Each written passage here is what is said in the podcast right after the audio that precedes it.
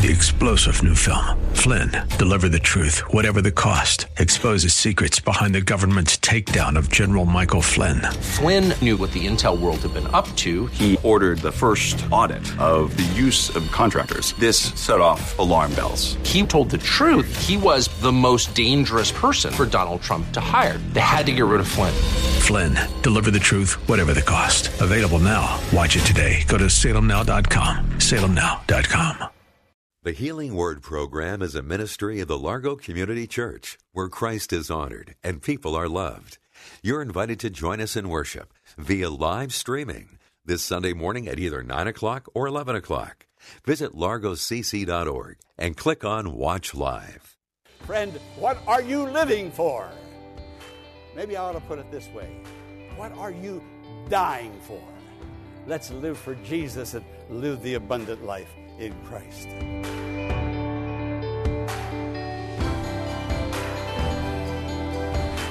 Welcome to the Healing Word, a ministry of the Largo Community Church. On the program today, Pastor Jack Morris is going to bring you a message about abiding in Christ and how that's directly connected to a life of peace and contentment. Now, let's go hear today's message of hope a hiding place. I have on my notes my hiding place. And that's what I want to talk to you about today.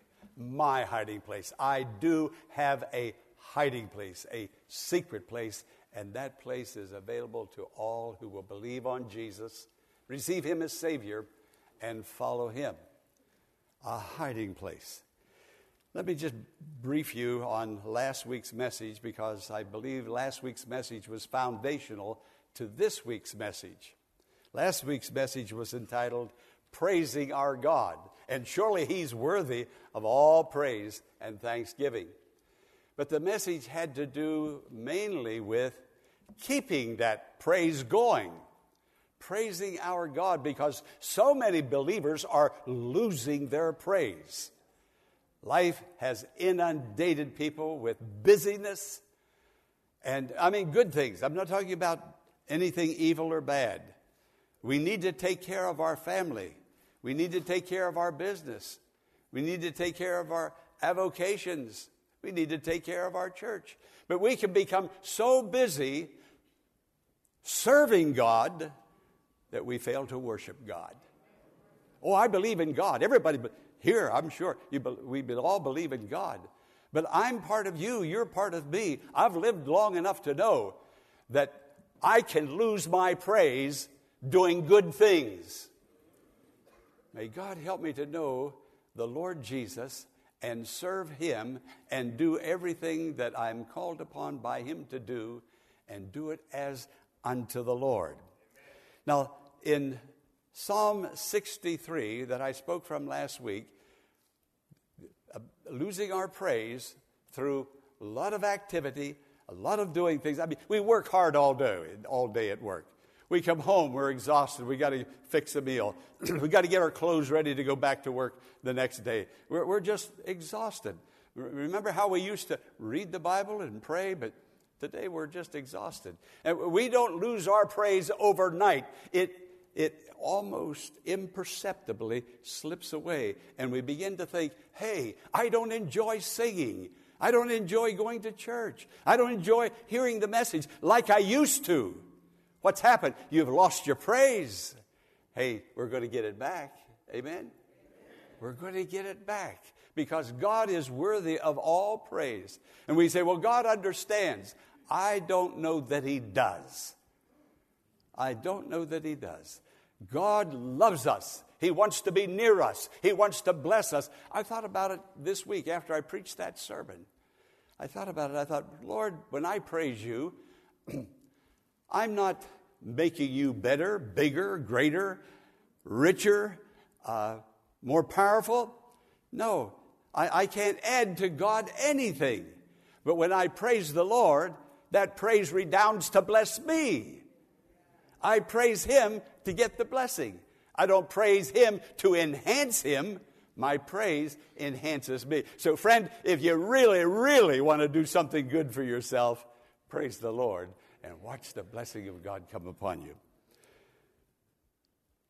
In Psalm 63, the psalmist said, I have seen you in the sanctuary, in that secret place, in that place where I come apart, not only here on Sunday morning, but when I come apart into my sanctuary by my bed at night or wherever I am before the Lord. I have seen you in the sanctuary. In this particular place, in Psalm 63, he was talking about assembling with God's people. I have seen you in church the, today. I've experienced God. Now, we talked about Moses in the backside of the desert, the burning bush. He turned aside to see. A voice came out of that bush. It was the voice of God. And Moses heard the voice of God like you're hearing the voice of God this morning, but he looked beyond the voice and he experienced God. He saw God. Quickly now. We sing. Why do we sing? So we can look beyond the song, beyond the hymn, beyond the praise course, and see God. Friend, have you seen God in your singing today? When the word is being preached, we hear the word, we hear the sermon, we see Pastor Morris, but we have to look beyond Pastor Morris, the sermon that is being spoken, the words. Moses heard the words, but he saw God. I want you to hear the sermon, but I want you to meet God, see God, experience God. There was a young man, Airman John Gillespie Magee Jr., a Canadian. He was a pilot during World War II. He was flying over Germany in combat. He lost his life. But as a young man, he was only 19, but as a young man flying in the heavens, he wrote a beautiful poem because he had an experience with God. When's the last time you really had an experience with God? I mean, with God. Not excited over a sermon or a song, but you're excited because you've been touched by God. And this young man, 19, lost his life. But before he lost his life, he wrote a poem, and it's in hangars and Air Force offices all over the world today. I'm only going to read the last part. He said, I have skipped the surly bonds of earth, and I put out my hand and touched the face of God. That's what church is about. Reaching out and touching the face of God. Friend, if you don't reach out, you're not going to touch God. But by faith, through confession, through repentance, through coming to the Lord, through a Holy Spirit sanctification, you can touch God. But the world has been wearing you out. No wonder God's people are feeling insecure and fearful, a lot of anxiety. I'm talking about born again Christians because we're, we're just taken up with all these vicissitudes of living and life. Psalm 63 2 I have seen you in the sanctuary, and I have experienced your glory and your power. Now that's, that's why God manifests his glory and power. And that's why we're not experiencing the glory and power of God because we have not seen God in the sanctuary. See God in the playing of the organ, in the preaching of the word, the piano, in the choir, in the ensemble. Friend, by now you should have seen God, and if you haven't, I'm praying for you that before this message is finished, you will see God in the sanctuary. And when you do, you will experience His power and His glory. Hallelujah. That's what the psalmist tells us inspired. Now, let's get on with today's sermon. And I've got to go fast because we've got a lot of things to do. But that's life. Here it is. Hurry up in the sanctuary. We've got to go fast in the service.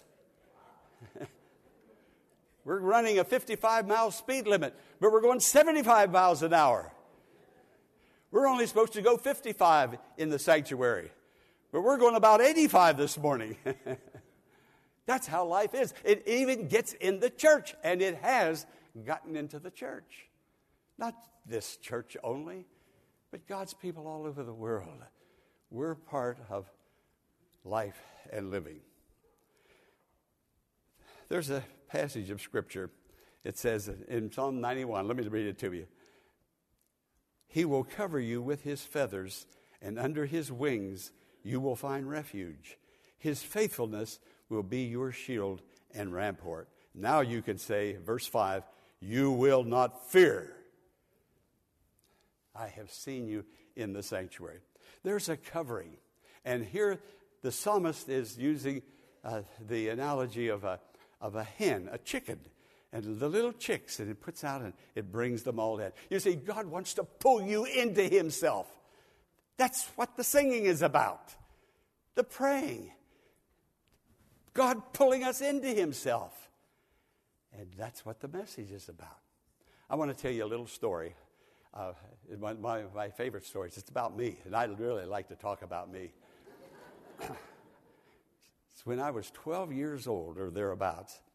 My grandparents had a little 15 acre farm in West Virginia. I lived near Pittsburgh, Pennsylvania. And uh, two weeks out of every summer, I would go up and visit them. That was my Disney World. I loved it. I just loved it. Well, my grandmother, there was a little Bantam hen. You know what a Bantam hen is? It's a smaller than a bigger hen. and it had nine little chicks. Now, I'm a little boy, just 12 years old. And those nine little chicks followed that hen around, and I was just captivated, mesmerized by it. That was the cutest thing I ever saw in my life. My life had only been in existence about 12 years. And uh, when it would cluck, the little chickens would run little, I call them peepees. They would peep, peep, peep. They'd run under the mother's wings, and she would protect them, that little hen would.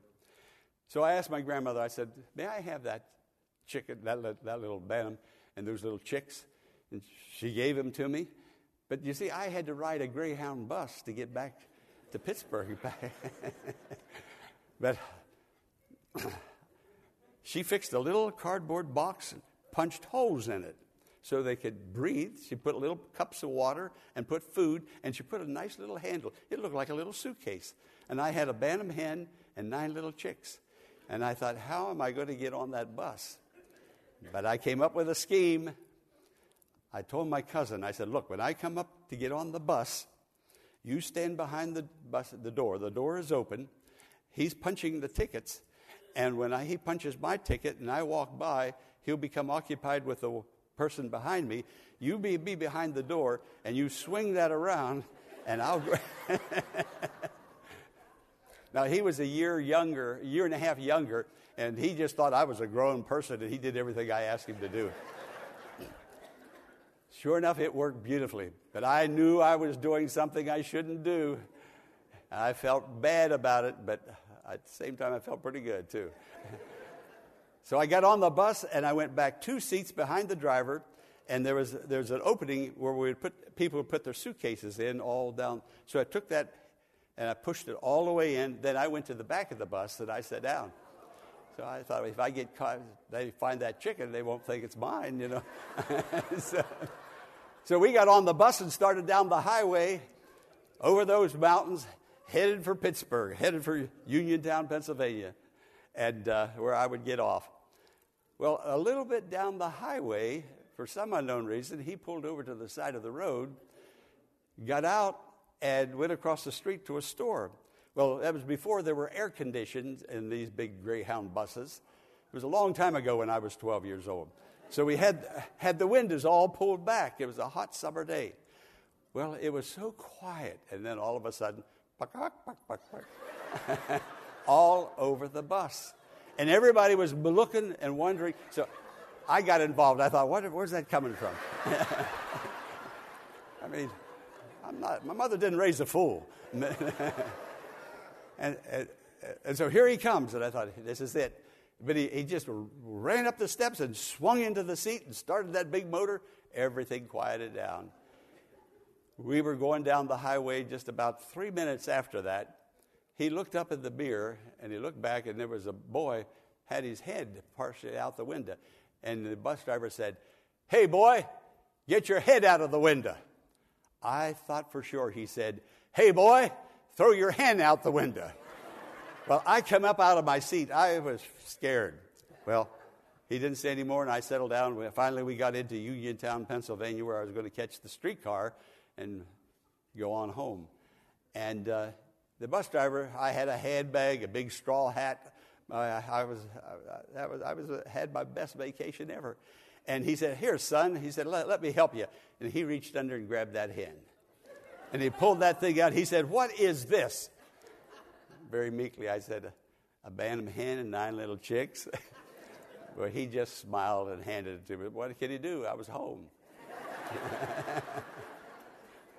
he, Jesus, will cover you with his feathers, and under his wings you will find refuge. There was a spiritual lesson in that little bantam hen, and I took it home, and my dad built me a little chicken coop. Uh, they all called me the city boy, but I didn't live in a city, it was a small village, and I started selling eggs at that time. But that was a, quite an experience. But when I read Psalm 91, I think of Jesus and I think of that hen. Often Jesus said, speaking of Jerusalem, often when I have gathered you together as a hen gathers its chick, I want you near me.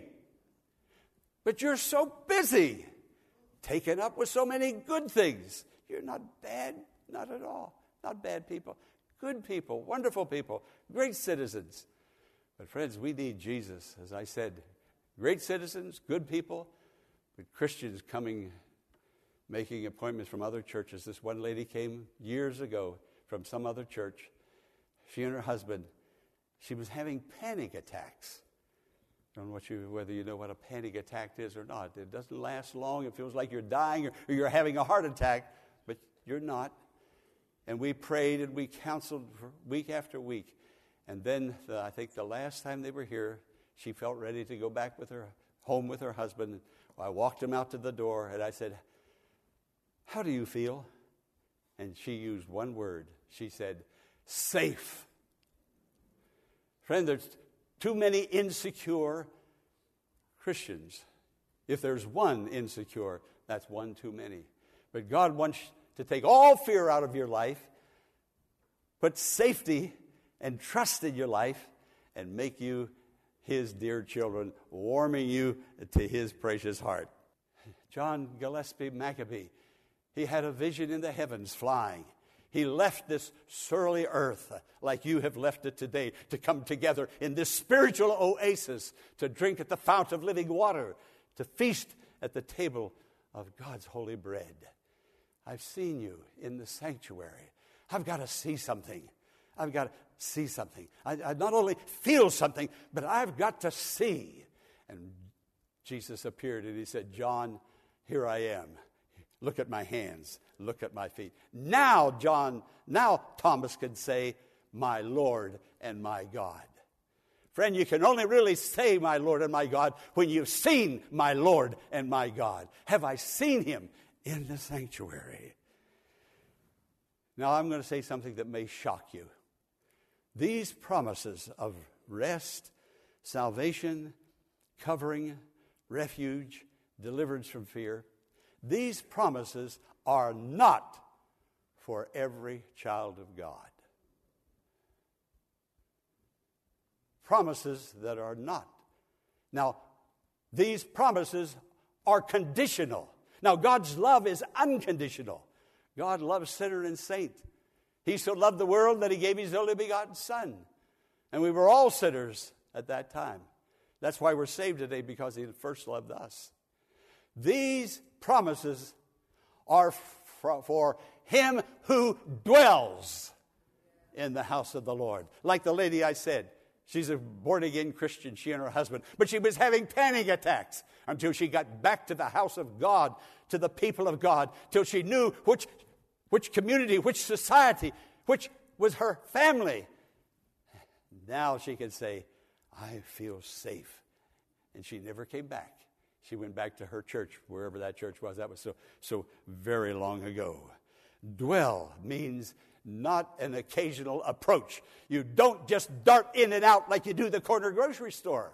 But if you dwell in the shelter, the secret place of the Most High, it's His dwelling place, you will find rest you will find peace.